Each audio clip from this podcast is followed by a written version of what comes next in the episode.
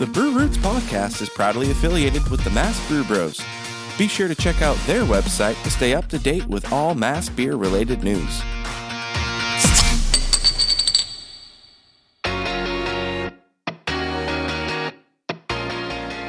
back in when I first got into this and was really trained as a brewmaster, uh, we basically would go and have our palate analyzed, and we'd be able to have our own portfolio to be able to taste and smell, you know, beer, and we'd analyze, and we'd be able to pick up those things. And you just heard from Mark from Idle Time Brewing, which we featured on this week's episode of Brew Roots. Thanks for tuning in to another episode of Brew Roots, where we tell the stories behind your favorite beer. I'm Sound Guy Ryan, and joining to me, as always, are Erica and Matt. What up? How you guys what doing? up? Hey. Hope you guys enjoyed last week's episode with Copper Pig, where we talked to Michael and Kara. Uh, I had a lot of fun. Uh, I think we all did. It was an early interview, but um, they're they're really cool people, and I really believe in what they're doing over there. Um, beer is delicious, and uh, the the locale is just really cute. You know, the the town's awesome. Um, the the people seem just to be generally nice.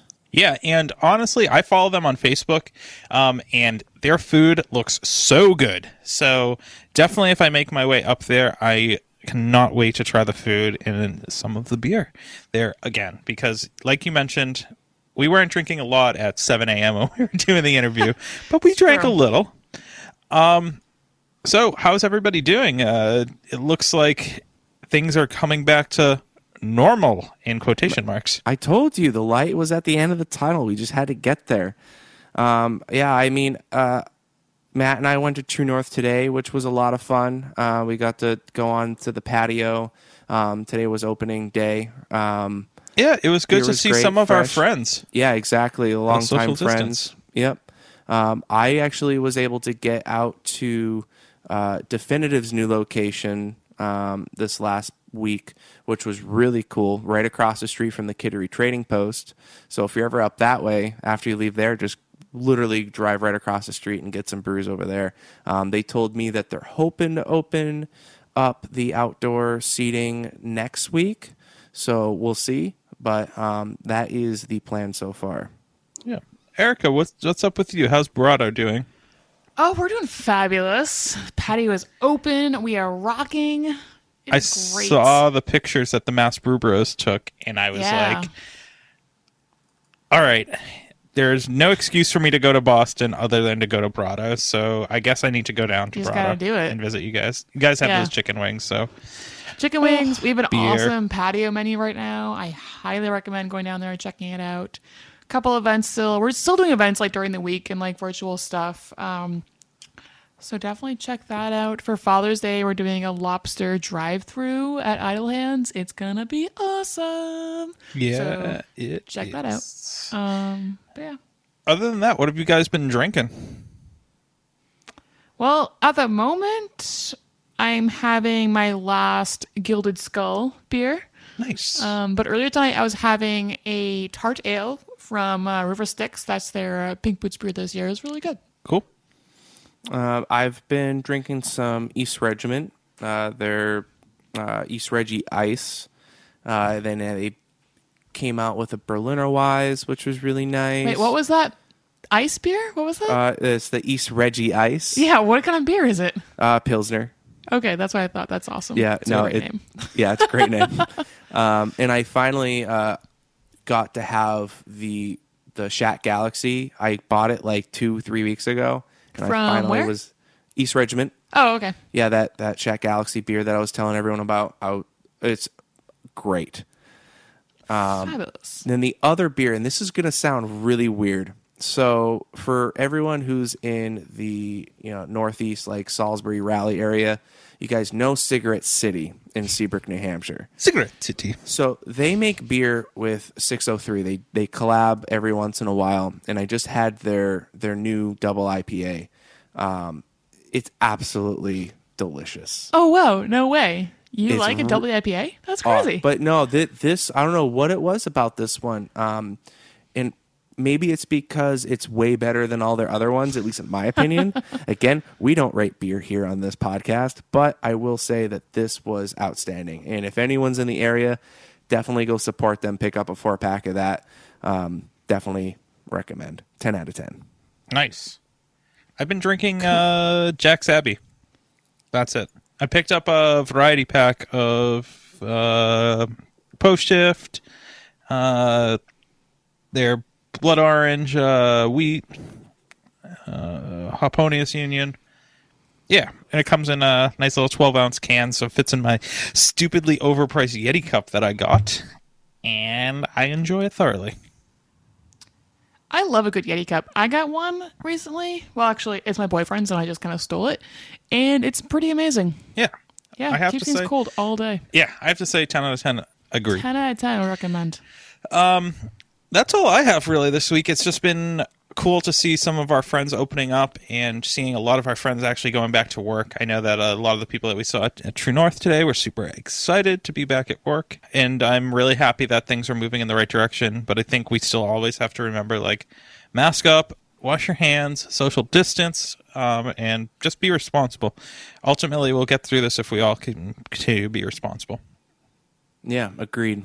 And as you guys uh, heard in our new intro, uh, Sounds amazing, Ryan. Thank really you. does. Thank you. Uh, we are interviewing Idletyme. Now, we had a blast doing this one. I would say this was the most educational on beer history. Just such great stories. Um, yeah, Yes. there he was just great such a cool guy stories. just to kind of sit and listen to. We could have literally interviewed him for three more hours. we and could have been there for a full day. Yeah, he. We Easy. probably Even- should go back there for a full We day. really We probably should. Yeah. Yeah, even after I hit the stop recording, he he kept going and like it was so captivating, you know, the stories and the people he's he's met and worked with throughout literally his just career. been here for a while. He's he knows everyone at this point. yeah. Um, so hope you guys really enjoy this. I know we did. So I would say without further ado, here's a quick word from our sponsors. Cheers. Cheers. Hey, Sound Guy Ryan here. Didn't know if you heard, but we're a part of the Hopped Up Network. There you'll find other informative podcasts about beer. So go ahead, follow them on social media, and visit them on their website, hoppedupnetwork.com, to learn more about the people, beer, and breweries from around the country. And until next time, thanks for listening. Cheers.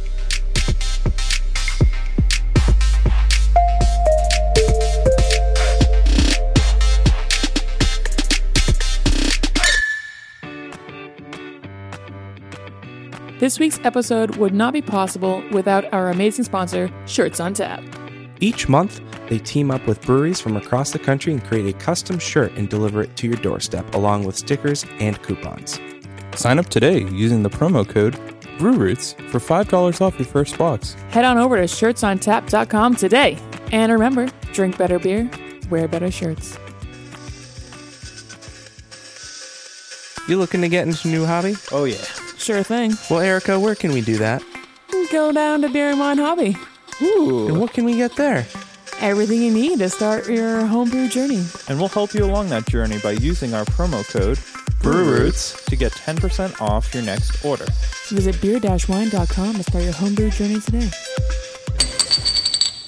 All right. So surprisingly, we have been at two breweries today, and we're all 100% sober. You know why? We've learned from our lessons in the past. January? It's dry Jan. No, no. We've, we've been we've been staying hydrated and drinking We have water. been. That's Yep. that's good. Good for us. It's not Lent yet. It's not Yeah, yeah, yeah, yeah, yeah, true. That's true. Um, where are we right now? We're at Idletyme. Yes, we are. We are in. A, I'm so warm and cozy in this room that we're here. It is. It's a three season Yes. room, but it's it's very cozy. It's not really what you'd think of as a three season room. and we're here with Mark, and Mark's been all around the brewing industry. It He's sounds been like in the industry for a little while. and I'm very Yes. excited to share more of the story that he was sharing with us, um, with you guys, um, because his path intersected with a lot of our previous guests, um, and we get to hear his side of the story. So, uh, Mark, thanks for joining us today. Thank you for having me. Yeah, no problem. Uh, we start every episode by asking, "What is your first memory of beer?" First memory of beer, believe it or not, is my dad watching Boston Bruins games, and he having Miller High Life, and we, uh, my mom would go off to work, and my we'd have dinner with my dad. Uh, she was a critical care nurse working at, at Mount Auburn in Cambridge. Okay. So she had to drive in for sometimes the nights. So she'd make dinner, go off. Dad was watching a hockey game, and you know bedtime back then was you know seven thirty, eight o'clock. you remember those years? Oh, yeah. yeah, yeah, sure. They're still now. Now it's coming cyclical. It's like Yeah, that's my it's come bedtime back. now. Yeah. yeah. Uh, I keep telling my daughters, you know, bedtime by nine. It's like, yeah. Anyways, uh, so I digress. But anywho, first memories of beer, yeah, is uh, we'd have dinner and the game would come on uh, after bath. Uh, we'd basically get on PJs and go to my dad, and he'd say, "Go get a Dixie cup if you want something." Back then, it wasn't such a big deal, but anyways, we go to a little Dixie cup, and you put like a Nice. s- tiny Yep, splash. Yep. So, anyways, it was a, that was a different time. Yeah. I mean, That's fun. My grandmother, she passed some years ago, but she was a hoot. She'd always say that nothing better than uh, help a colicky baby than to slip some beer into its milk. Fun fact, anyone listening. Oh yeah, yeah, it's true. I mean, it's it was Yeah. you know we're talking a couple generations ago, and uh, you know we know a lot more about alcohol and and how its effect on children now, uh, and and developing years as well. So, you know, uh, but anyways, that that for me was my First interaction. first interaction with beer. Yeah, I mean, I my family, my mom's side of the family is German, and so beer was always around. And um, when I got older, uh, I learned that my grandfather actually, who was a executive for a gas company, um, he'd host parties and. They'd actually um, get kegs of beer for those parties back then. Wow. Yeah, Nice. and yeah, and You don't think of that era like Right. Yeah. I mean, Yeah. and it's really wild. It's like, yeah. I mean, my my mom had uh, she grew up with Saint Bernards, and poor poor Baron and Tuffy, the two Saint Bernards they had. Anybody whose foam was in the bottom of their mug, Baron and Tuffy would get. The my uncle would- has told me stories about how how hungover those dogs were. I was- poor Baron and Tuffy. yeah, no kidding. So, uh, what's your role here? I hold the title of assistant brewer for under Will Gilson, who is Nice. the brewmaster. All right. And yeah, and uh, I also uh, take care of the um, distribution. So uh, I basically am a brewery coordinator for the distribution of the finished product to our wholesale. So making sure the accounts. tanks are empty when they need to be and filled when they need Uh, to be. it you know it's symbiotic. Will and I work pretty well. I'm I'm very regimented, and Will's very artisanal, and so we have left brain, left side of the brain, right side of the brain, and and you know it really we complement each other really well. That's great. So it's yeah, it's been a nice fit. yeah. I, and I kind of I, I thank him because I I kind of just tripped into this Yeah. Role in the last year with him. That's awesome. It is. Uh, so you cut your teeth at some pretty impressive breweries back in the day, but what was the original plan for you? Um, I'm sure drinking those Miller High Lifes back in the day didn't spark your interest for beer. You're gonna, you're gonna. This is the wildest thing: is it wasn't beer. What got me into this industry was um, my dad's dad, my grandfather. He had the last farm in the city of Lowell, up in uh, above Centralville, okay. and up on Christian Hill. Uh, so, and the the land's still there. Um, and uh, anyways, at the time, my grandfather at 65 had a midlife crisis, and after my grandmother had passed away, um, and his midlife crisis was dealt with by putting in 850 apple trees on his farm. He decided Wow. to put in, yeah. All right. I- I- What was the farm called? uh, it was just, it was the, formerly it was the Christian Family Farm. Okay.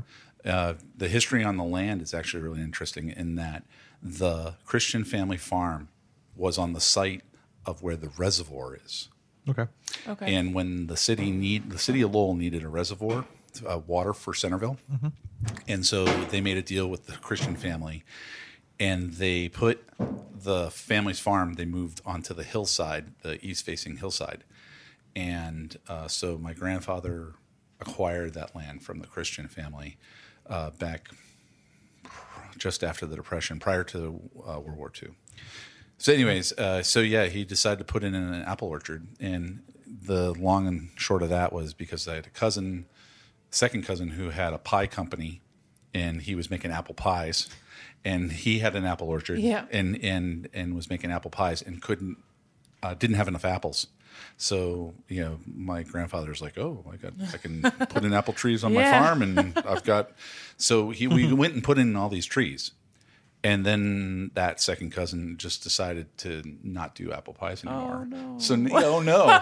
so so I'm like going, all right. Well, I just spent the last five years with my dad and my grandfather putting in these apple trees. Yeah, I mean, all through my like all through junior high, high school. Right, right. And by then, by the time I was in college, I actually knew how to trim trees. Knew, Prune them and everything. Yeah, we, we based that was a winter project. Yeah. We I knew how to to basically do harvest. My dad was doing the spring, so I mean we were a commercially viable entity. But then, and my grandfather he had a s had grocery stores. He was a grocer, and he could probably ace about two hundred bushel a season. But when the orchard actually yielded about six hundred bushel, Oh wow. Yeah, I'm like, what are we going to do with 400 bushels of Yeah. apples? And so, so I was out of college at the time, and I was like, let's do cider. Yeah. I mean, there was a small little cidery that just popped up up in Vermont called Woodchuck. Weird. I don't Weird. think I've ever heard of them. You're right, and and I mean literally, and and actually they were sharing at the same time. They were sharing the same location with Lawrence Miller, who had just started Otter Creek. Okay. and they, so they were sharing the location on Exchange Street, which was really wild. Half the building was making cider, half was making beer, and I'm like going, "Wow, how did they not have cross contamination?" Yeah, They anyways. maybe did. Yeah, it, there was a really interesting history on that end. But anyways, um, so I didn't really know much other than reading the very few books I could find on making cider. But there was uh, a new brew pub that opened in Nashua, New Hampshire, called Martha's Exchange. I've heard of Martha's Exchange. Hmm. Yeah, and that was my watering hole with my one of my best friends, Tim, and he and I. He lived in Townsend, I lived in Chelmsford, and it took us an hour to get to each other between those two locations. Yet we could both get to Martha's Exchange in like thirty-five minutes. Yeah. Oh, so perfect. yeah, that was our like rendezvous point. Yeah, yeah. And it was away, and it was, anyways, it was a good vibe. So um, in that time, I got to know Dean Jones, and he was the original brewer he was the brewer at Martha's Exchange that the Fokases had originally hired to install that brewery. And um, so I told him about my situation. My family's got this farm, and this is something I'd like to do. And so he and I would talk. And What and- year around was this? uh, this was in nine at the time. It was like 93, 94. And um, after about a year, uh, I had come to him and said, you know, my buddy Tim was a home brewer, and so I would go and hang out with him while he homebrewed, and uh, so I said, all right, I'll, I'll get some of the gear. I borrowed his gear, my friend Tim's gear, to make a batch.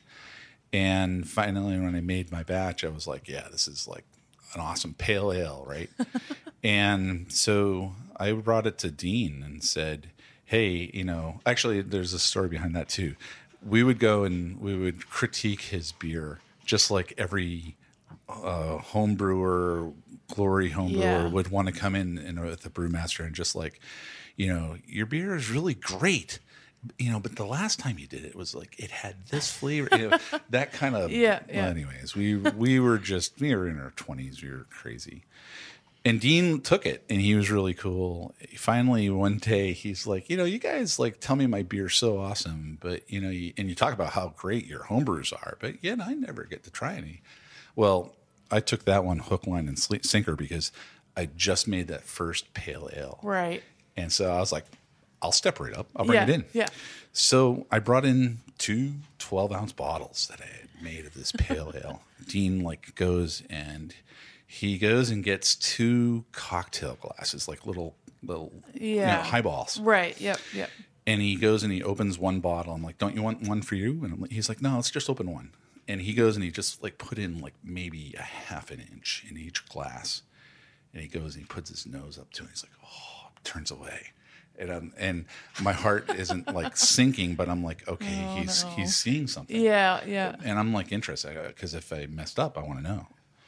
Well, Dean spent two hours going up that beer across the top, down the other side, completely analyzing and he politely ripped Rip it you a new one. No, didn't rip me. No, he, he ripped the he beer. ripped the Yeah. beer yeah. Yeah. and after two hours, I was like, and, and moreover, as we got into it, he actually took me down to the basement area where his office was, Yeah. and he had all of his textbooks from Siebel. Okay. He was a diploma grad from Yeah. Siebel, and he had these four-inch ring binders. And he kept on. He was pulling out ring binder and open up. He's like, "Here," and he would go through a specific thing that was off with this beer, and then Yeah. open up the references. Oh and my gosh. sh- yeah, and I'm like, Oh, so cool. yeah. So yeah. after two hours, I was like, Dean, thank you. And he just double taked, looking at me like deadpan. And he's like, dude, I just told you your beer sucked. And I'm like, yeah, but now I know why it sucks, and I will never make that beer again because the next beer I'll make, I'm going to take what you just told me and Right. apply it. And and he goes, good attitude. That's the right type of attitude. Anyways, that situation rolled into me actually becoming his apprentice. Okay. Cool. And Learning and- under him. Well, yeah, he actually he, he would get people coming in left and right who would go and like, I want to be your apprentice. I want to be your apprentice. Like really like puppies. Mm-hmm. And I never went in and said I wanted to be his apprentice. Uh, but I would come in and help him from time to time, and he would tell me to do something, and I would do it. And then the next time I was there, he'd ask me to do it, and he didn't have to explain how to do it again. yeah. You just yeah. retained it. Yeah, it did. And I was like a sponge. Uh, wish that was always the same now. But anyways, but at the time, yeah, I was like, I really was thirsty for this knowledge. And uh, uh, you know, he after about three weeks of me being an apprentice with him, he's like, I'm going to tell you something, and you're not going to like it. And I thought he was like going to like say I did something wrong, and he the owners didn't want me there anymore, something something like that. Yeah. And he goes, I don't think you should do the cider. I think you should totally drop any notion of becoming a cider maker. And it's like, why? And he's like, because you have such a natural gift to do beer that you really should not do cider. You should just do beer. And so I did. And we did a bunch of projects together, and eventually, uh, he his he basically secured my my first gig, which was the installation of the first brew pub on the island of Bermuda. Oh, jeez. Yeah. Yeah, Nice. North, North Rock Brewing Company. Nice. Very cool. Brew house is still down there, but it's not in the same location. It's actually out at uh, I think the Frog and Onion out in um, out in HMS Malabar out at the west end of the island. But that brew house I commissioned on the island. Holy crap. Yeah, it was fun. It was 25 years, 26 years old. Yeah, like that's a brewer. awesome. in Now is is uh, uh I'm not familiar with Dean. Is he still in the industry or is, Dean is. He's actually out in New York, um, uh, out in Rochester. Anyways, uh, he was out at for uh, actually. So he he left Martha's and went actually out to Michigan, and he was at Michigan Brewing under Bobby Mason for a lot of years, and then he left there and he was at Big Buck Shop and Brew House. And then for a lot of years, he was in New York at a, a brewery winery called Wagner Valley. And he and I talked like once or twice, but I, I never got this. I haven't seen him in 20 years or 15 years. I, we haven't seen each other. I, Yeah. We're just Oh. you know, moved on. Yeah. But, anyways, um, yeah, that's bugging me now. I got to look it up. It's not Genesee. Genesee. Genesee. Genny Cream. Genny Cream. Yeah, yeah. It's Genesee. He is the brewmaster of the Tasting Room Brewery, so which I think does all their R and D. yep. Yeah. Someone was saying that they have an amazing uh, what was it? Someone was telling their their Marzen is The- like the Marzen? is incredible. Uh, yeah. Um, somebody told me that uh, they did a they do a pink grapefruit ale wheat, and yeah, that that that actually was I think, and I'll tell you, it's it's got to. I haven't tasted it, but I would be betting dimes to dollars that was the red blush citrus ale that uh, he developed when I was his apprentice. It's cool. Yeah. Oh yeah, yeah, we were the first ones actually that ever did a grapefruit beer, grapefruit wheat. Yeah. We did this in like 1996, and I remember we went out to GABF that year, and all of the yeah, that was like when uh, raspberry wheat was like every brewery had a raspberry wheat or a hefeweizen. It was like. Ah. you know, everybody Yeah. was doing raspberry wheat. It's like, and that was like, you know, anybody who had a past as a limo driver became a brew pub owner in that kind of genre there were a lot of openings and closings and there was that in 98 99 there was that big uh, the banks weren't giving money to bank to brewery restaurants to just open up Pall Mall anymore they were just like yeah and so there were a lot of bank fore- foreclosures and a lot of the breweries that we have now that actually came up in like 2000 to mm-hmm. 2010 those folks those are the successful folks they actually were able to score their equipment For cheap, I'm sure. Yeah.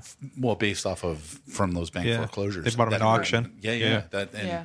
so and I, i've i've witnessed this in my career in the industry and how much it's evolved over the years My question for you is with seeing do you think that 2019 2020 is going through that same thing that you saw maybe in 98 99 I've had that conversation with a lot of uh, writers Yep. in the last 10 years. I mean, um, there was a, a suspect like the, a, a suspicion of like a bubble to occur. saturation Right. Well, you know, market saturation. Yeah, but I mean, mind you, he, I, I've been brewing in Vermont since 2003, and and you know, I was talking uh, with uh, folks uh, in the area, and I was involved with. Uh, UVM had the ag extension program with Dr. Heather Darby. She had a program with hop cultivation here in the state, and that's evolved into grain, and now they're doing CBD stuff. And, anyways, I was on a technical panel for Heather's project up at uh, Border View Farm, and uh, we were talking about the, and I was talking, meeting press folks from the local television stations, and would get that question quite a bit. And you know, the way I looked at it was that if you had a restaurant and wanted to be have your fresh beer locally made, you could do this, you know, and service just your community. It's it's very it's a feasible uh, feasible um, business model business model. Yeah, and and I was I was claiming that you know back in in the late 20, 20 2008, uh, two thousand nine Yeah. you know, up through, and and that's you know that's why we've seen such a boom of so many small breweries, and we're not talking about like the nanos where it's like somebody's starting off a one barrel system. No, we're talking like you know a seven barrel system for like you know an 80, 100 seat restaurant. Yeah. It's doable if they just want to stay That for that com- size. for that community. Yeah, Yeah. yeah. But what tends to happen is that the manufacturers who make this equipment and um, they actually and I've talked with a lot of them over my 20 years. They're always they, they don't want to make the small ones. They want to make big. equipment. Yeah, They want to of make like 50 and 100 barrel systems. Yeah. So money. It is well, it is, and but what ends up happening, and you see this with the cost of of raw goods, is that you get into this little area of being able to source your raw goods um, to meet your market demand, and so there's always been a, a problem in that um, barrelage of let's say you know, I mean, mind you, we're we're really small here. We're like you know only thousand barrels a year, but when you're getting up around you know from the thirty to fifty up to the hundred and fifty thousand barrel range, then there is uh, you you're getting into hop contracts and and and and grain contracts, and you're buying a lot of material, and uh, and it's a volatile market. So, uh, and the ones who always get pushed out are, are basically it, the consumer. Small breweries This, there. yeah, well, they they can't always get all of those specialty, you know, Yeah. bling bling Yeah. varietals. Right. Uh, And if they do, they're paying top, Top dollar, dollar, yeah. which they end up passing on to the consumer because you know it's they gotta. That's eat why you too, see twenty dollar four packs. Sadly, Yeah. you know, Yeah. but but you know, then and and that's actually harkens with what I've viewed as uh, viewing beer on the same level as wine.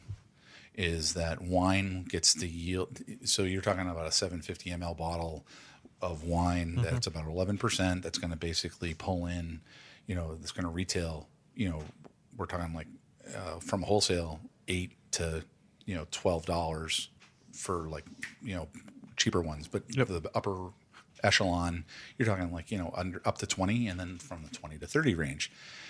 And you know i remember hearing discussions of this amongst restaurateurs who are looking at the beer industry at such that they market drove to basically get beer up into that same category that viewed it the same way.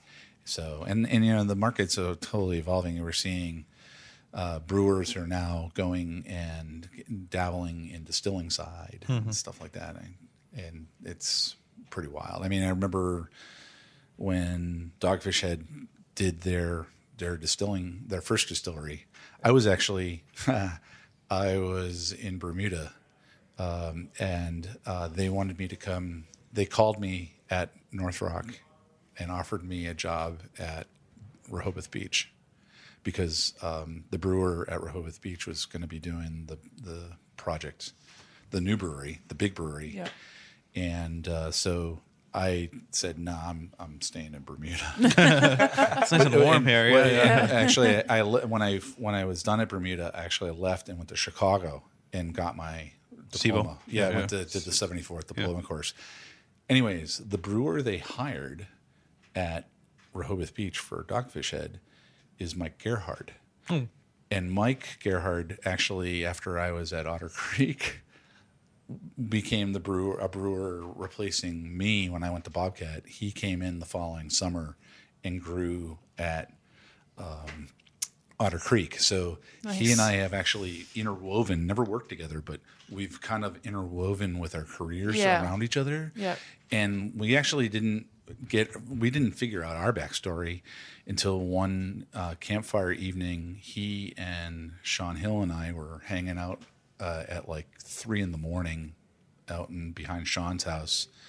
And uh, just, we were, the, it was just the three of us and we basically got that whole we put it all together is the epiphany it's like holy cow really Yeah. And yeah we learned a lot about each other and yeah now mike's working with shaun up there now Yeah. so it's great for them Yeah. yeah so it's, cool. it's it's yeah It's a it's, The beer It's a- industry is very kind of intertwined like that. it is Yeah. everybody knows everybody Yep. and For better or worse. Yeah, it's a good. Yeah, it's- yeah Oh, you know for the most part i think uh, all of us play well together yeah. Yeah, I think so. so let's talk about Bermuda. Uh, what's the what was the beer scene like? What year was this? 2000, 2003? no this was uh, 97 okay, so what was the beer scene like? it was amstel foster's Okay. And actually, there was one specialty shop that had Guinness, and it had Sierra. Ooh. It had Sierra Nevada. Wow. Oh yeah, they would like once a month they would get like a couple cases of Sierra Nevada, Yeah. and like everybody descended. There was another brewery on the island, which was Northampton Brewery, not the the quite uh, to confuse it with Northampton, Right. nor, Matt's. on, or, or even uh, the Hamptons of uh, Long Island. Yeah, yeah. And the brewer at that location is um, the um, quality assurance, quality control manager at Harpoon, Look it up. Jamie Shear. I don't know Okay. if you ever met yeah. Jamie. Yeah, I have. Yeah. Jamie was the brew, brewer Nice. down in Bermuda, and so you had two brewers out in the middle of the Atlantic. And do you think they would not hang out with each other as much as they could? And Right. Yeah, I hung out uh, with uh, uh, Jamie a lot. Uh, he and I were just like three di- three days a week. We were Yeah. like barbecuing, Yeah. Yeah. hanging out. Nice, nice. Oh yeah, he- epic, epic time. And uh, so, and it's funny how Jamie's been at Harpoon uh, probably since about 2000 now. Wow. Yeah, yeah. So, So pretty how wild. long has um Idletyme been open for? When do they open up? Uh, Idletyme's open. This was the shed, Okay, that's right. For a I- lot of years. Yeah. Yeah. and I want to say 2008. Uh, they became the crop. Okay. and um, I'm I'm fuzzy on this because and I shouldn't be, but it's like I want to say 2014, 2015. Yeah. They they rebranded as Idletyme Brewing Company. And But they only recently, when it came Idletyme, they started brewing their own beer. no no. Um, we'll see. It, there was a seven barrel system down in the cellar here uh, when it was the shed. Oh. Oh. Okay. Yeah, yeah. And Shaun Hill was a brewer here. Oh. and Gotcha. um, uh, let's see, Howie. Uh, uh, there's uh, there's um, a distillery uh, up in uh, Morrisville. That distiller, Yeah. uh, Yeah, he that distill that brewer that distiller. How he was the brewer. He was the brewer prior to Shaun Hill. Okay. And uh, anyways, there's there are a lot of iterations, but um, um, when the Davis family acquired the product, the, the building from, or they owned the building when the shed under the Strongs ended, uh, there was a massive renovation of the property Yeah. by the Davis, and uh, that to put in the current facility that we're in now. Okay. And um, Will was brought in uh, once the product project was pretty much ready to. The equipment was coming in from Germany, and Yeah. uh, Will had been. Uh, Will was at Moat for a lot of years, and uh, he relocated to Vermont. Uh, his wife is um, a surveyor, and she was with a firm, so Yeah. he was the stay-at-home dad. Um, and I, I can I can relate because I just did that. Uh, I was we were talking about it earlier. Yeah. But um, uh, after Wormtown, I was a stay-at-home dad for four years. Nice. Uh, yeah, it was awesome. I was so yeah. My and my wife was like, uh, she This had is been. great. Oh yeah, well, I'd been like you know I'd been going to you know at Bobcat. I was at Otter Creek in Wormtown. uh, Excuse me, Otter Creek, and then uh, Bobcat. I was doing all these beer festivals all the time. Yeah. My wife was like so cool, but she's like, go, go, go, and and the product was growing, and and every every, every time I went s- to away to stuff, she was like, go, go, this is your your business.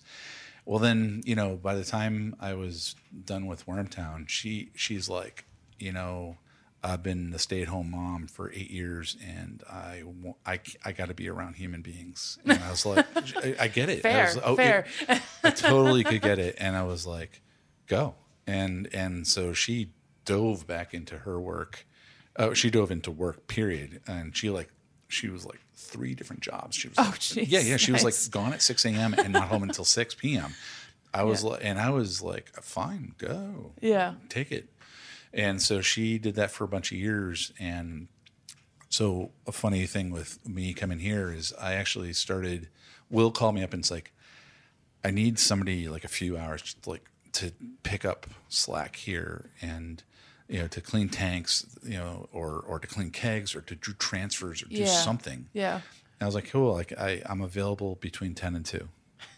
My kids go off on the bus at seven thirty. I could get there at eight thirty, but I got to be out of here by two o'clock to be home for the bus. Yeah. So we did that like all through last fall, and he had a couple other assistant brewers uh, that had other um, careers. And those other assistants, uh, Barbara, uh, ended up going out to Google. Out, uh, she Oh, went wow. out, yeah. Good for her. Oh, she'd already been at Google before. Yeah. Uh, yeah, very smart woman. Uh, and then uh, Brad is uh, has a shop down in the Lower Village who does uh, steelworking. Oh, yeah, he's an nice. artisanal um, smith. Yeah. Yeah. So and Brad comes in still from time to time and brews like a batch every once in a while. He still has got his sharp Yeah. stuff, but um, but he wanted to focus with his partner on that. Anyways, Will was like, so um, is there a chance that you could like come in more often? and so I went home to my wife and I was like, you know, Will really could use me there like full time, or just about. And she's like, Not like, I, and I was like, oh, she doesn't want me to do it. Yeah, She's like, yeah. I have been so waiting for you to like come home and tell me that they offered you a full time job. I am so ready to shed a couple of jobs. And I'm like, oh, I know. All right. Thank you. All right. Yeah, yeah. So the thing, you know, good. It all worked out. Oh, yeah. It, so far, n- knock on Yeah. wood. There's wood somewhere here. There- yeah. there's some, there's Yeah. right. Knock on wood. But yeah, so. Did you miss the industry being gone? I wasn't gone. Um, I still was in touch with everybody. I was just, I really was taking a break. I, I just wanted to step away. Yeah. I mean, I was like full on living, breathing, brewing. So you weren't leaving For hoping the haze time. craze went away. No, I'm just Uh, kidding. well, no, you know, no, no. you know, as and and you know, it wasn't. I, I didn't step away thinking that there would be like this pop Yep. of a bubble, because every time I got a like a, a trade magazine or uh, just would just I would had other forums I was on. It was like, nah, yeah, it's not popping. And uh, you know, uh, when uh, pr- when in 2014, uh, my wife and I actually flew over to Germany to see the in-laws, and um, I actually went over a lot of the brewers for U.S. brewers that if they get a chance to, they usually go in November over to Brau, which is a big uh, brewery convention in Germany. However, the convention or, or trade show Olympics is every four years at the Munich Messe at drinktec. And uh, I'd known about drinktec since the 90s and had always wanted to go. And so my wife and I planned a week to go to Munich uh, and a three week trip over to see the in laws to go down to Munich for drinktec in 2014. And um, that was her first exposure to a big trade show for brewing industry. And but drinktec is not just brewing; it is beer, wine, anything liquid, juice. The, you know, there you're you're going in the grocery stores now, and you're seeing these little pods Yep. that are like uh, kelp. Uh, they're kelp pods with actually real fruit in them. Those were actually being debuted at Munich Messe in 2014 as like this new innovative Yeah. thing, and actually that's actually in turn rolled into um, being utilized for um, the service industry for for mixologists. Yeah, we've seen be that, yeah. to- yeah, I mean, it, it, this is something that's evolved in the last five, six years, and and we're seeing it now in brewing aids being able to be using that technology, and so it was a big eye. That event uh, was a big eye opener for me, and I was like, it it. Even though I was stepping back and being the stay-at-home dad, I was like, "Yeah, there's a lot of new toys here, and this industry's not going and Yeah. going away." No. Any homebrewing where you were away? No. no, no, um, yeah. not Uh, even the bug to do it. No, no. I- uh, You know what's funny is that homebrew that I did where Dean ripped it apart. That was my only homebrew I ever First did. and last. That, that was the only. Home, uh, well, every ever since then, every brewery I have worked at, I've worked. I've made like hundreds of brews. All my recipe formulations are not based off five gallons. They're based off of like the base one would be like a seven or a ten barrel. Oh gosh, yeah, yeah, 50 yeah, Yeah. So It's a lot different. well, It, it it's a different monster, and and you know you're you a lot of the breweries I've seen that have come in. Those owners, those brewers owners, are or just the brewers that are for that folks coming in. They're a lot of them are, are homebrew going pro, and they're they still apply the same type of math that they were utilizing in their homebrew days, and it does Slightly It different. doesn't scale up as it, well. It No. does scale up, but not linear, and it, it really is a different monster. And there's a different set of calculations. Yeah. Which, thankfully, I went to Siebel Institute of Yeah. Technology, and back when now that was before now their World Brewing Academy, Mm-hmm. and uh, and still doing quite well. Would you say that education really helped? Oh God, Yeah. yeah, Yeah. I mean, it, that program was the most difficult program. That was harder than college, and it was Wow. all compressed in that. Like a six In a week few course. right? No, it was 12, 12 it was three Twelve- months. Oh, Okay. 12 weeks. Yeah, yeah, yeah. Back then it was uh, 12 weeks Yeah. and it was I think it still is. I think they have a 12 week course. 8 a.m. to 5 p.m., 50 minute, 50 minute sessions with 10 minute breaks Yeah. with an hour for lunch. I mean, it's Yeah. like marathon time. Yeah.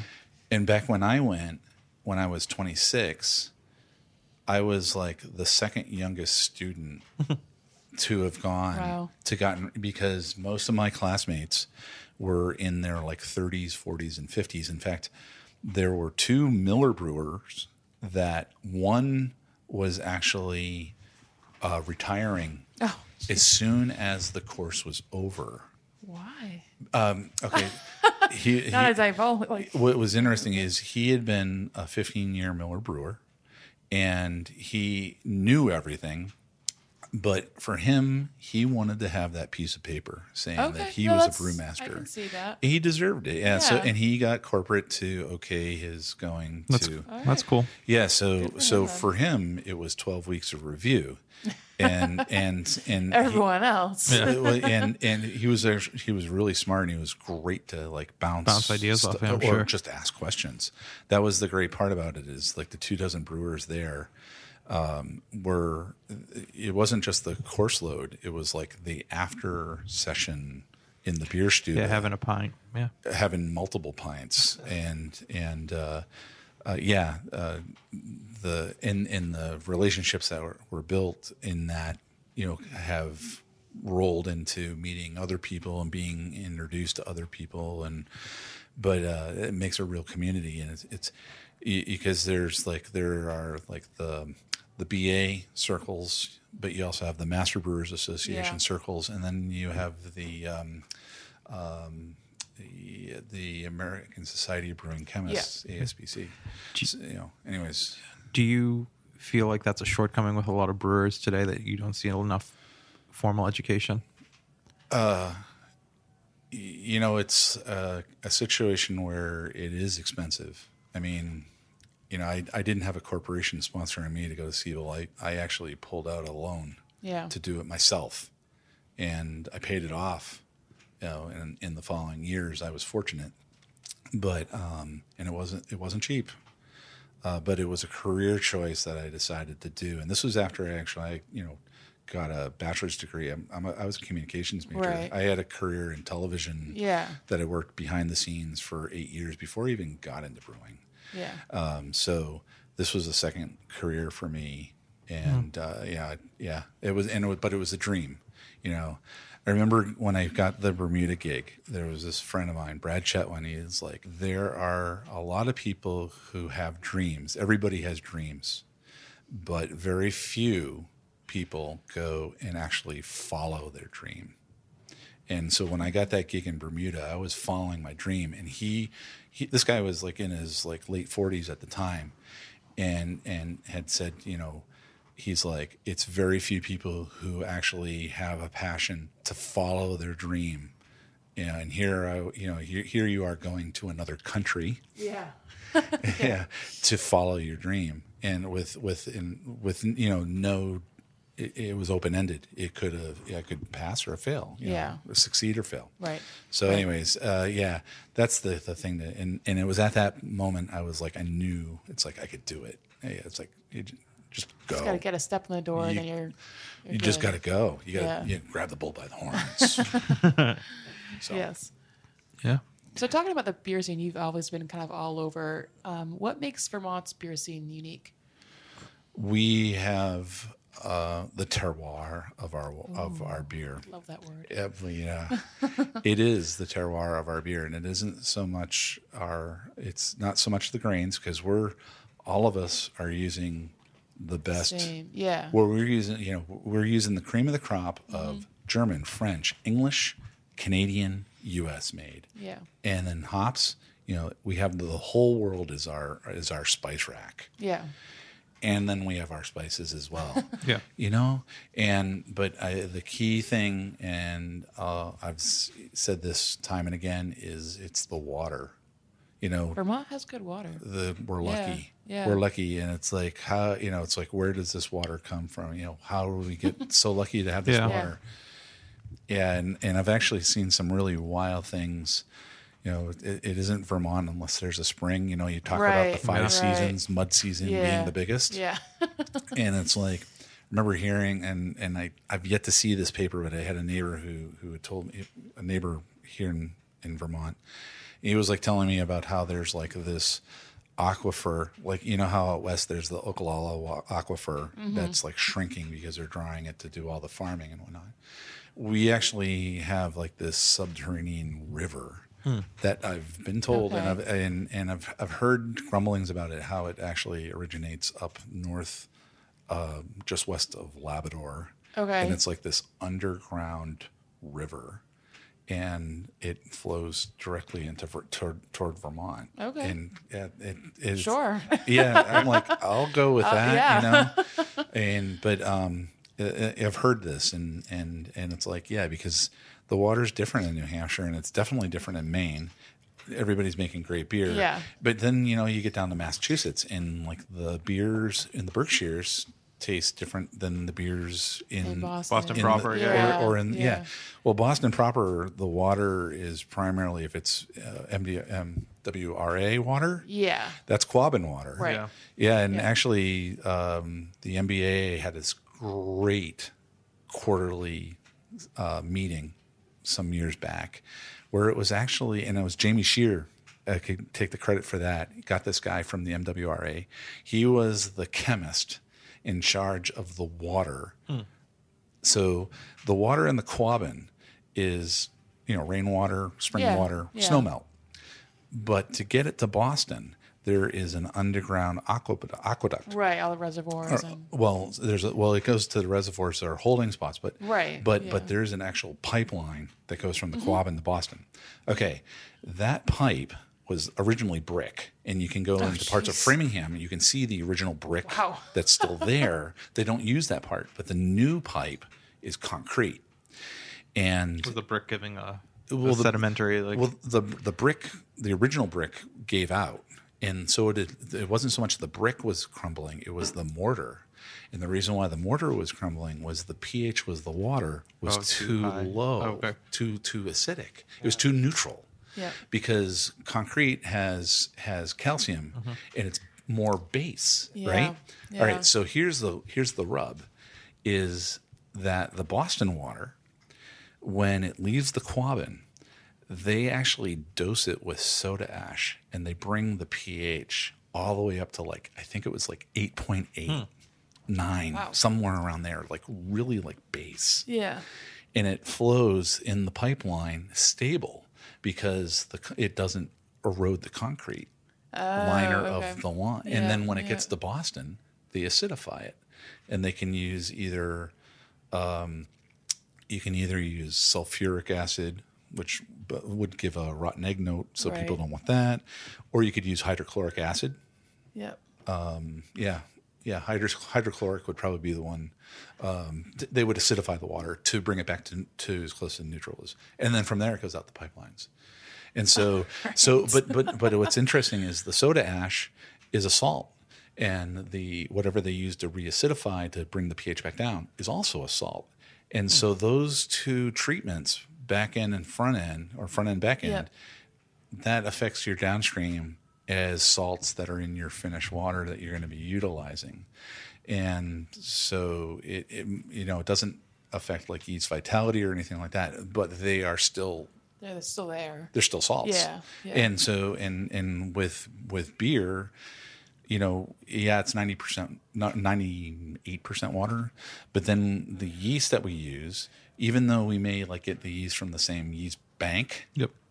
when it gets to in house and you hear about like the old English would talk about a house flavor of a of a cask conditioned strain, beer, house yeah, strain, yeah. because the yeast be, be harvested and repitched over time, it becomes it, it, it develops the- yeah. a house flavor. Well, anyways, it's a living organism and it actually will uh, react to the environment that it's in. So Mm-hmm. that's why I think we have like a different flavor of style of you know the beers are just subtly different you know Yeah. and you know I, back in when I first got into this and was really trained as a brewmaster uh, we basically would go and have our palate analyzed and we'd be able to have our own portfolio to be able to taste and smell you know beer and we'd analyze and we'd be able to pick up those things but when we ever get those portfolios they're only good for six months to a year because your palate is evolving Right. as you age. Right. So, you know, I I may have been really strong in being able to detect diacetyl uh, back then, and I knew I, I could tell you still to this day, um, DMS I can't because I've used too many um, brew houses with stacks, and so um, my I, my sinuses basically are saturated with DMS every time I brew. Well, it's true. It's, Yeah. it, most a lot of a lot of your craft brewers can't detect DMS, which is like the cream corn. Yeah, Yep, yeah, yeah, it's yeah, a buttery, yeah, buttery cool- flavor. Yeah. Uh, No, yeah, that- yeah. cream corn is, and so dimethyl sulfate. Yeah, a lot of anybody who doesn't use, especially if they're using like a, an evaporator, you know, where where it's like not going straight to drain, but running around in the brewery, and you, you can smell it if you're, Yeah. n- you know, new to the industry or not coming by. Yeah, I haven't been able to smell that cream corn for years. Smell for many years. Wow. Yeah, yeah. So, anyways, I digress. And it's like yeah, it's an offshoot, of Yeah. an offshoot off an Yeah, offshoot. yeah. So, Yeah. Uh, is there a beer style that you know you really are known for, or that you wanted to bring to Idletyme? uh, when I'm not here, I've, I've made Gose before any a lot of. I think there was only like maybe six other breweries back in 2008 that ever did a Gose. Gose, yeah. Yeah. Yeah, and everybody like attributes Leipzig as the Gose home, but the true home of Gose is actually Goslar, uh, Germany, and um, and uh, that's where Gose started. Was in Goslar. Um, yeah, that was where, and that's and so the there's one brewer, Brewhouse Goslar. They still make the Gose according to the way, which doesn't have salt added. Believe it or not, Interesting. It is still, yeah, it it it Again, because it's a water thing, I would assume. it is Yeah. because there's actually a high salinity content Right. of the water in Right. Goslar. so when they started Yeah. making it in Leipzig, Leipzig doesn't have the salt, Right, So, so they they had to it. add it. Yeah. Yeah, it's craziness, huh? Yeah, that's funny. anyways, uh, that was something I did, and um, uh, yeah, no, there's uh, I've I've made a lot of different styles over the years. Made some sours, um, made some saisons that were I, that I was very proud of. What was your favorite? Um, or what is your favorite style? The next one, Yeah, next one. there you go. Yep. yep. I, I stole Heard that. before. Yeah, yeah, I stole. Yeah. it. I, I'm stealing that quite plainly from Sean Lawson. Yeah. he's like, "What's your what's?" He would always get it like, "What's your what's your favorite beer?" And he was like, "Yeah, my next one." Yeah. Yeah, I'm like, yeah. "Yeah, I'm stealing that." Yeah. Uh, what's the beer? I guess that Idletyme, Idle Time's known for. Idletyme, Yeah. Idletyme. Uh, it's the double IPA. Okay. Yeah. Yeah, the Yeah. idle, Pi- Idletyme double IPA, and then um, uh, Will is always really, in professionally speaking, from my standpoint, he- when he was back at Moat, he really cut his teeth on really making some really great loggers. Lagers, yeah. That's what they- So, so the Hellisbrook is, shows that as well as the Hefeweizen. Yeah, we're looking, and you have a good variety 10 of beers. beers. Like Yeah. they're not five IPAs and whatever. Like you have some real No. nice loggers. And and last last spring we did a collab with uh, Big Spruce uh, out of Labrador, and it was a plum sour, and it was actually Will's first sour that he had ever done. Oh wow. Yeah, yeah, and um, you know my input and uh, Jeremy from Big Spruce, we all inputted, but it was like you know it was if it if it didn't come out right, it was going to be Will's fault, right? Any, but anyways, yeah. So that plum sour was phenomenal. nice. He nailed it. Yeah, I, I yeah. really he nailed it. And uh, we were pouring that until July. Wow. Uh, it came out. Um, we it was ready like in April, but we held it until like May. Yep. And uh, it and there was like a couple barrel. We did some uh, tequila barrel. Yeah, aged, barrel aged, yeah. Yeah, Nice. of it. And Oh, that's, uh, that's real nice. yeah, Yeah. yeah. Set it set it aside.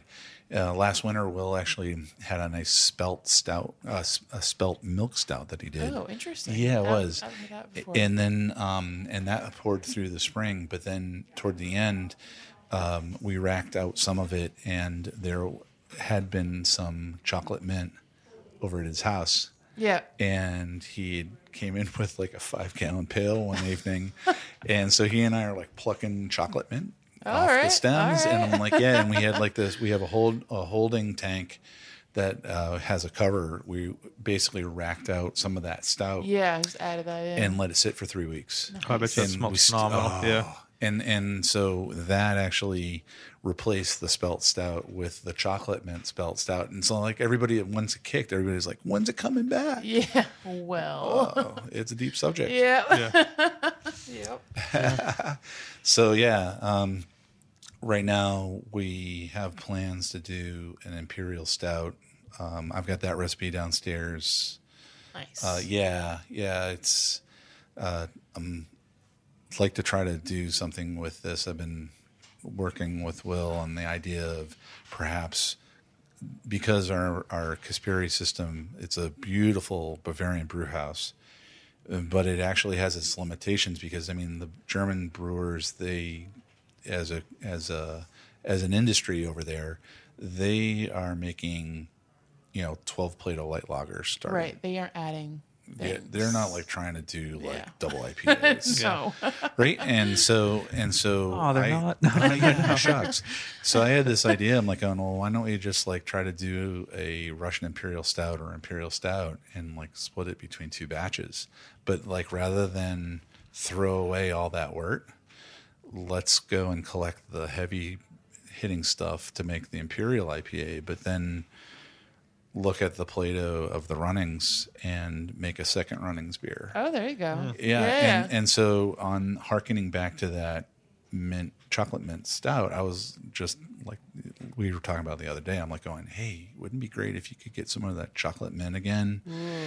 and maybe we could like go and cocoa nib it at in cold side. And he's Yeah. like, well, I got cocoa nibs already. I'm like. Oh, well, let's do it. Yeah. So Nice. yeah, I'm like I, I'm like not like trying to spill the beans on this. We're, we're discussing it still, Right, But it's right. it is an idea that's like on our minds, Yeah. And uh, we're throwing it around, and then we actually the um, Jeremy from Big Spruce is coming back down um, again, and uh, he and Will are doing another collab coming up. Cool. They're doing a sour something, but I'm Yeah. not quite sure what it is. I, I we we have some stuff going around, but I'm like, I'm letting them do that. That's their that's their fun. Right. Yeah. So, what is the future of Idletyme? Idle time. Hold anything? Well, I Coming mean, you know, we're sitting in the garden room, so Yes. is I think they call it, and it overview overlooks our treehouse bar. Okay. And actually, that so yeah, yeah, it's all covered in snow at the moment, but in between the two maple trees is the treehouse bar. And um, two years ago, it was like only a quarter of that size. Oh. That's gross. So last Nice. a year ago, from a year ago from about now is when uh, th- that expansion of that treehouse bar Cool. occurred, and um, we ended up really. It wasn't so much a blindside; we saw it coming. Yeah. Is that that success of that area at the restaurant was so huge that um, we actually ended up having to pull all of our logs that we had on our draft accounts throughout the state. Oh, wow. We had to pull them back in. it was That's You an needed beer. exciting thing, I we guess. needed cooperage. Yeah. we needed our cooperage back uh, because it's serviced the way we had Right. it serviced for that area. We were basically using the logs that we would normally use for Send out. for wholesale. Yeah. Yeah, yeah, yeah. Yeah, you know, and so and we also are canning. So we can the Hellisbrook Lager, the Pink and Pale, the Idletyme, Yeah. and the Zogs Nice. Pale Ale.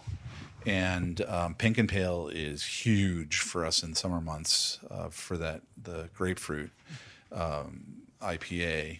I think it yeah grapefruit IPA, and um, yeah, it's really fruity forward. Uh, and we're using like hop forward fruity hops as well for it, so they it's a nice mix, and the market is calling for it for us. So when we can, we can once a month. And Yeah. we have the mobile canners come in. You have Ironheart or Uh, uh, no, we're using another outfit uh, out of uh, North Shore, Mass. okay, cool. Yeah, and um, uh, so they come in once a month, and so you know, four batches are, of our production, or just under half of our monthly production, is going toward canning, Yeah. and so that's been a challenge for us to try to, to keep up with that demand. Yet, Right. with the gangbusters of the Treehouse Bar, you know, we were like in March, April last year. Will and I were looking at each other and saying, "Whew, "We are going to be busy this summer." Yeah. Double batching. Do you have Yeah. space Well, to add more tanks? Well, we, or- ke- we kept up, and we kept up, and we actually only dropped to about eight beers right after Labor Day, and we kind of hovered there up Yeah. through Thanksgiving. Yeah. And so, come Christmas, we just actually got our breath back. yeah. and and yeah, it's like yeah, Christmas, New Year's. we are like, yeah, let's all right. Let's now we're doing some projects. Well, yeah. we're doing some project, projects for the winter. Yep. But I'm already at when that treehouse bar opens back up in May. I'm already there. Yeah. Now, yeah. do you have room to expand? You know, that's those conversations are kind of ongoing. Yeah. Uh, right now, we have a set a set of equipment, and you know, footprint wise inside, we we're pretty much maximized where we're at, and and the we don't want to compromise our seating ability too, because mm-hmm. I mean, Right. we're a restaurant. So you know it's it's that's growing pains. That's And- a delicate. well, you know, these are good pains to have. Yeah, Sure, you yeah, know, yeah. Sure, I, and you know, I, I would rather just go at hundred percent and try to keep up with all of the different aspects, Yeah. and not upset our Apple cart. Yeah. well, not upset our customers that mm-hmm. we've had. I mean, we it wasn't like we like completely zeroed everybody out in the market, and you know, you, we were talking about earlier about market saturation, and you know, the opportunities of a lot of other of our competitors. Uh, you know, yeah, they they, they take all your slots that you've now? well, you know, and and I, I- you're there was a saying you're only as good as your last beer, and that is so true. So, you know, those slots, uh, I've never, as a brewer professionally, taken any of the slots that we've been gifted or allowed or been people who have been interested in our product and got brought us into their Yeah. into their establishment. And uh, you know thank you very kindly. And but you know um, don't I don't take it as a given. Um, you know so just happy that we're being able to brew and be successful and and uh, bring quality product. You know, we, that's the other thing too is we, you know, you you you you don't want to cut corners. You don't want to compromise production because you're going to affect your quality in the long run, Right. and your consumer is going to be completely unforgiving on that. for sure. They, yeah, you're going to get hammered. Yeah. I've, I've seen it.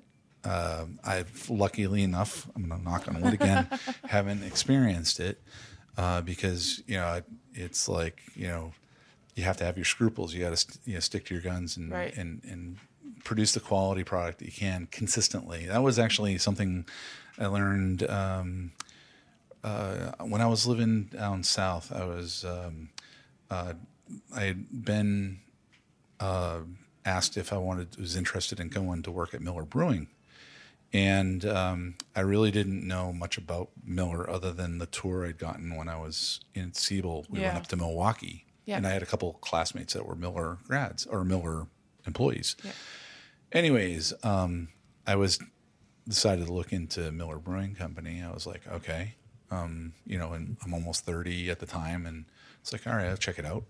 And I was reading about Miller, and I opened up one of their quarterly reports because they're SEC, they they're traded. Yeah, yeah. They're publicly traded. So I went and called. I asked. I requested one of their SEC reports, and I was like, I opened up the first cover, and it, it had the motto of Miller Brewing Company. Uh, I completely agree with it. Is consistency makes good beer. That Yeah. I read this. sure. So I read this in 2000, and I was like, it was like, it hit me like bam. I'm like, of course, and, and uh, I'm like, so, you know, I'm I'm not one to go and slam any part of their industry. The, and the major breweries actually, yeah, it's a competitive market, and they're there to make money. But it, since the 80s, 70s, and 80s, uh, those corporations have been the driving force of a lot of the variety of hops that we actually have today Yes. is because Yeah. of them. Yeah. I mean, by example, Calypso.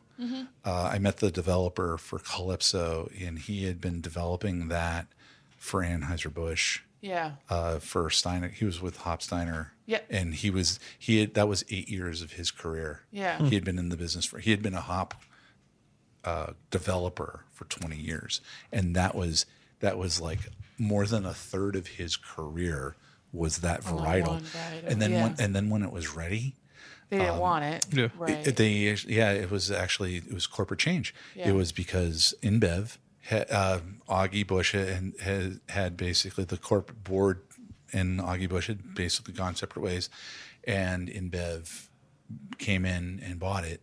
And yeah, and so with the new wins of the corporations, it was the market was also changing as well. Yeah. And lo and behold, we got Calypso. right. Yeah, Right. which is really kind of wild. And I've I've loved the brew. I've, I've, I brewed with Calypso and it was a number. Uh, I got I got some Yeah. uh, back in like uh, I want to say 2006 2007. Um, I I got a hand, my hands on some. And I was like one of the only few brewers that got it. I got like a couple boxes of it. And um, when I had it, um, I felt it didn't really make great IPAs at all on its own. Um, but what I really loved about it was that it made beautiful Belgian pales uh, because the hop bitterness to me actually, uh, I detected like a white pepper n- bitterness Yeah. to it, which which coupled really well with Belgian yeasts, Yeah. You know, especially a Belgian pale Yeah. anyways and so i told this this hop developer that that was my impression that it was a beautiful hop it was great for belgian beers Yeah. and you go and it kind of that was like the the little bit of the knife on him because where was InBev based on? Yeah. Yeah. So sadly, but it was like I'm like, all right, you know. Yeah. Anyways, uh, all good. So it's at the point of the podcast where we want to kind of get to know like what you're drinking at home, what's in your fridge, and a little bit more information about you. Okay. So what's in your fridge at home?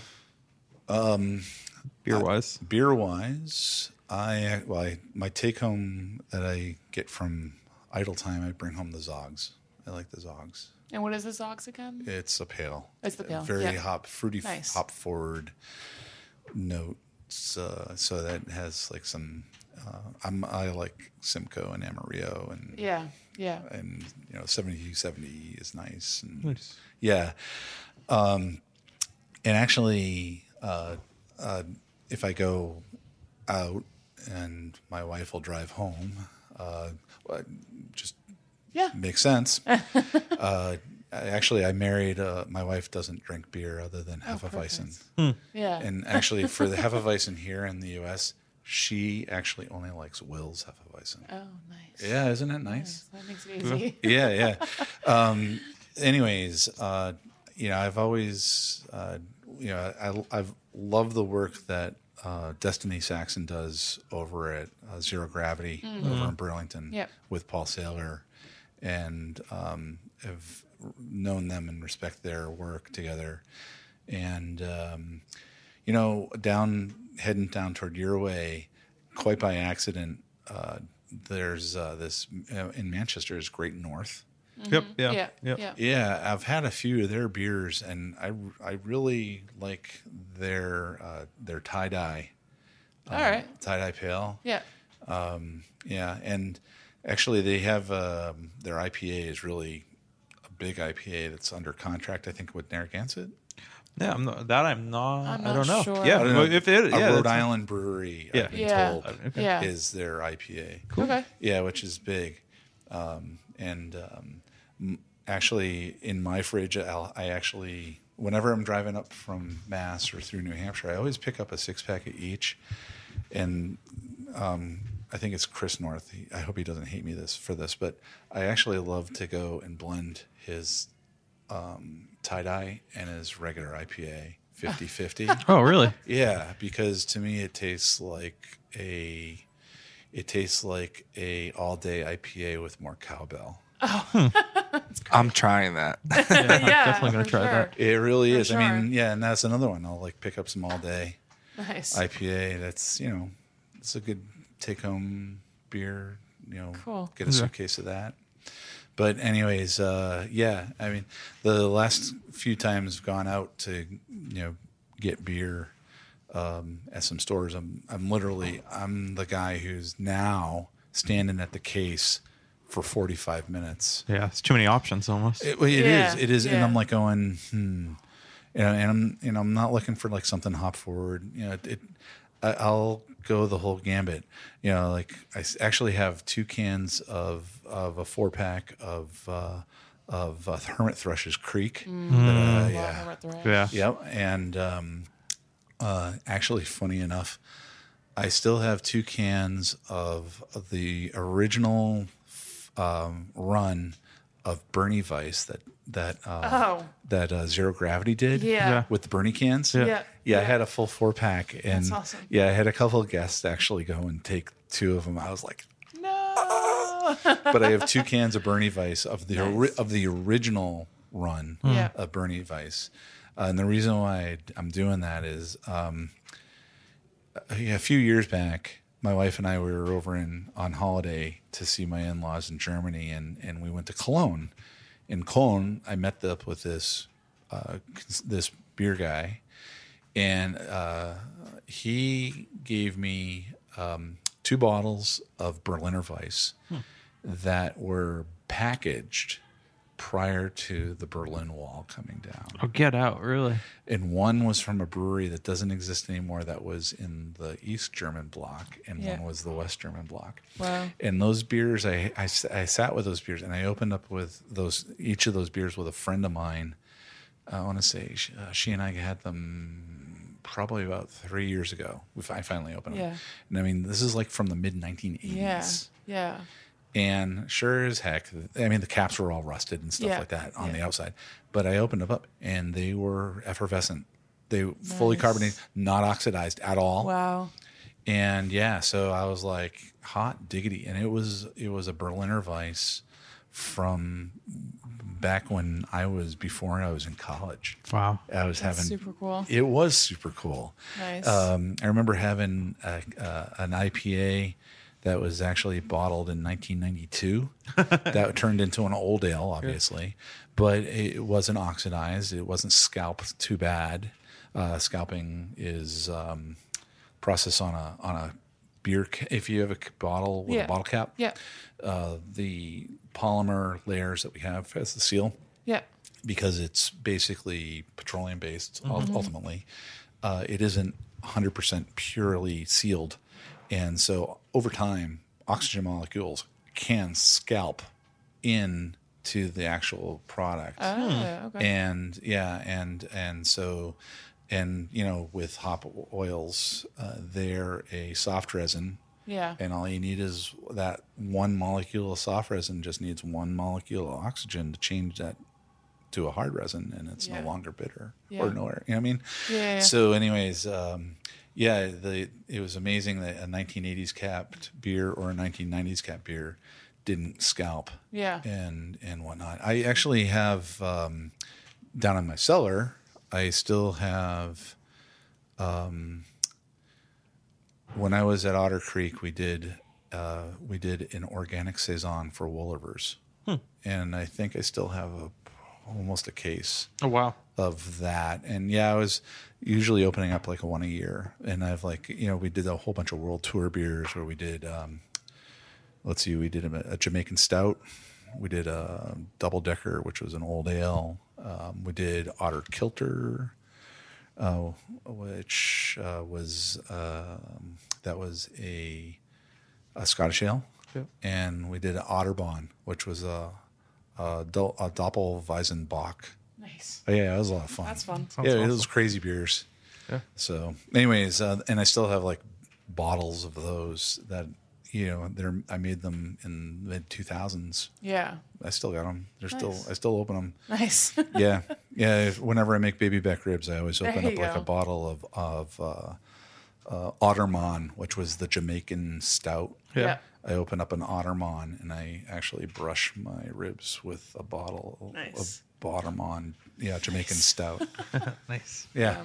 Anyways, yeah. So, where is Idletyme physically located so our listeners can come We are at 1859 Mountain Road, which is on the mountain road heading out of Stowe Village, heading towards Stowe Resort or towards Smu- Smuggler's Notch. Yep. Yes. Yeah. Just remember that if you're on the other side, on the Burlington side or Lake Champlain side, don't take Smuggler's Notch because it's closed in the winter, yeah. right? Good to know. Yeah.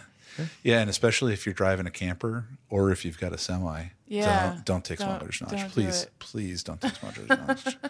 And it still happens, even with the Super signs. steep. Yeah. No, no, not the Oh, oh no, no, not the hill. no, no, the no. actual snow. The notch. Yeah. Have you ever? You've Yeah. never driven through the notch. I have. I know what you're talking about. you got to drive around the boulders. Yeah, yeah. yeah. Watch a semi try to go around those. Yeah, I'm sure. Not. yeah. Yeah. And every year we get them. We we get these dr- truckers. and the f- Yikes. The fines are massive. Oh, I'm sure. But anyways, um, yeah. So that's where we are situated, and uh, yeah, Yeah. Uh, and on social media, at all Times. Uh, you can be guys. we're on. I know we got Instagram. I know we got Facebook And Twitter. and we got Twitter. Cool. Yeah. Yes, we'll keep that in the link below so you guys can keep up to date what's going on there. Yep. Um, and just and distribution. Are you only distributing in Vermont? Only in Vermont. Only in yeah. Vermont. Yeah. We are running through Stowe Brewery, and if it's a licensed establishment in Vermont, uh, our product is available for them. Cool. Yeah, and uh, we are distributing uh, with through Stowe Brewery. We are distributing um, from Saint uh, let's see St. Johnsbury all the way to up to the islands in Burlington. Great. Yeah. Yeah, and then um, we have a partner who actually goes and trucks our beer for the rest of the state. Awesome. Yeah, That's incredible. it is. Well, we always close our interview with this question. Yes. Uh, what are you most proud of? I am most proud of my daughters. Yay. Yeah. Yeah, We like that answer. That's a good answer. it is. Uh, yeah, they know they're they never cease to amaze me, and yeah, they're they're not carbon copies of me or my wife. They are. They're their own individuals. yeah, they are. And, Good. Yeah, they they are. Yeah. Awesome. Thank you. Good to hear that stuff. Awesome. Well, Mark, thank you so much for doing this today. Thank I you. am- we learned Thank a you. lot. We Yes. definitely learned a lot. King Yes. of history of beer. Yeah, literally. I, we could definitely have t- a two-part episode with you. Yes. Well, it's like I always joke that it's like um, my dad had this gift of gab Yeah. as well. Yeah. Uh, he's no longer with us, but uh, it's like I always like um, remember Cliff Clavin on Cheers. Yeah. and he'd always have like these far out, far fetched stories. Yeah. Yeah, that was like my dad. yeah, it's like you'd ask a question, like you know, you know, you know, how did how do they make chain? And he goes, "Well, let me tell you about the steel industry." and and, and he, my dad would like had this habit of like being able to go all the way out to left field, but by the end of You like, brought it back in. oh 20 minutes later. Anyways, Awesome. so if Very if. I distracted you guys, that uh, blame my dad. Yeah. Oh, it was it great. was great. It was great. That's all right. It was good Yeah. stories. So Well, make sure you Thank you make very your much. way up to Stowe because the beer scene's awesome up here. It The people are great and the food's awesome. So, and make sure you t- you stop at Idletyme. Exactly. Thank you for having me. No problem. My pleasure. Till Our pleasure. time. Cheers. Cheers. Hey, thanks for listening. Uh, we really enjoyed this episode with our friends Idletyme Brewing up in Stowe, Vermont. Uh, that was a really fun episode, and we can't wait to make our way back up to Vermont to interview some other breweries and check out some of our past episodes. Um, if you guys enjoyed what you heard this week, you can help us out by rating and subscribing on your favorite podcast platform. And why don't you give us a follow on social media? Maybe Instagram at Brewroots. That might be cool. Cool. Well, we'll catch you guys next week with an awesome content episode. It probably will be a content episode. Nah, it definitely will be a content episode. So we'll catch you next week. Cheers.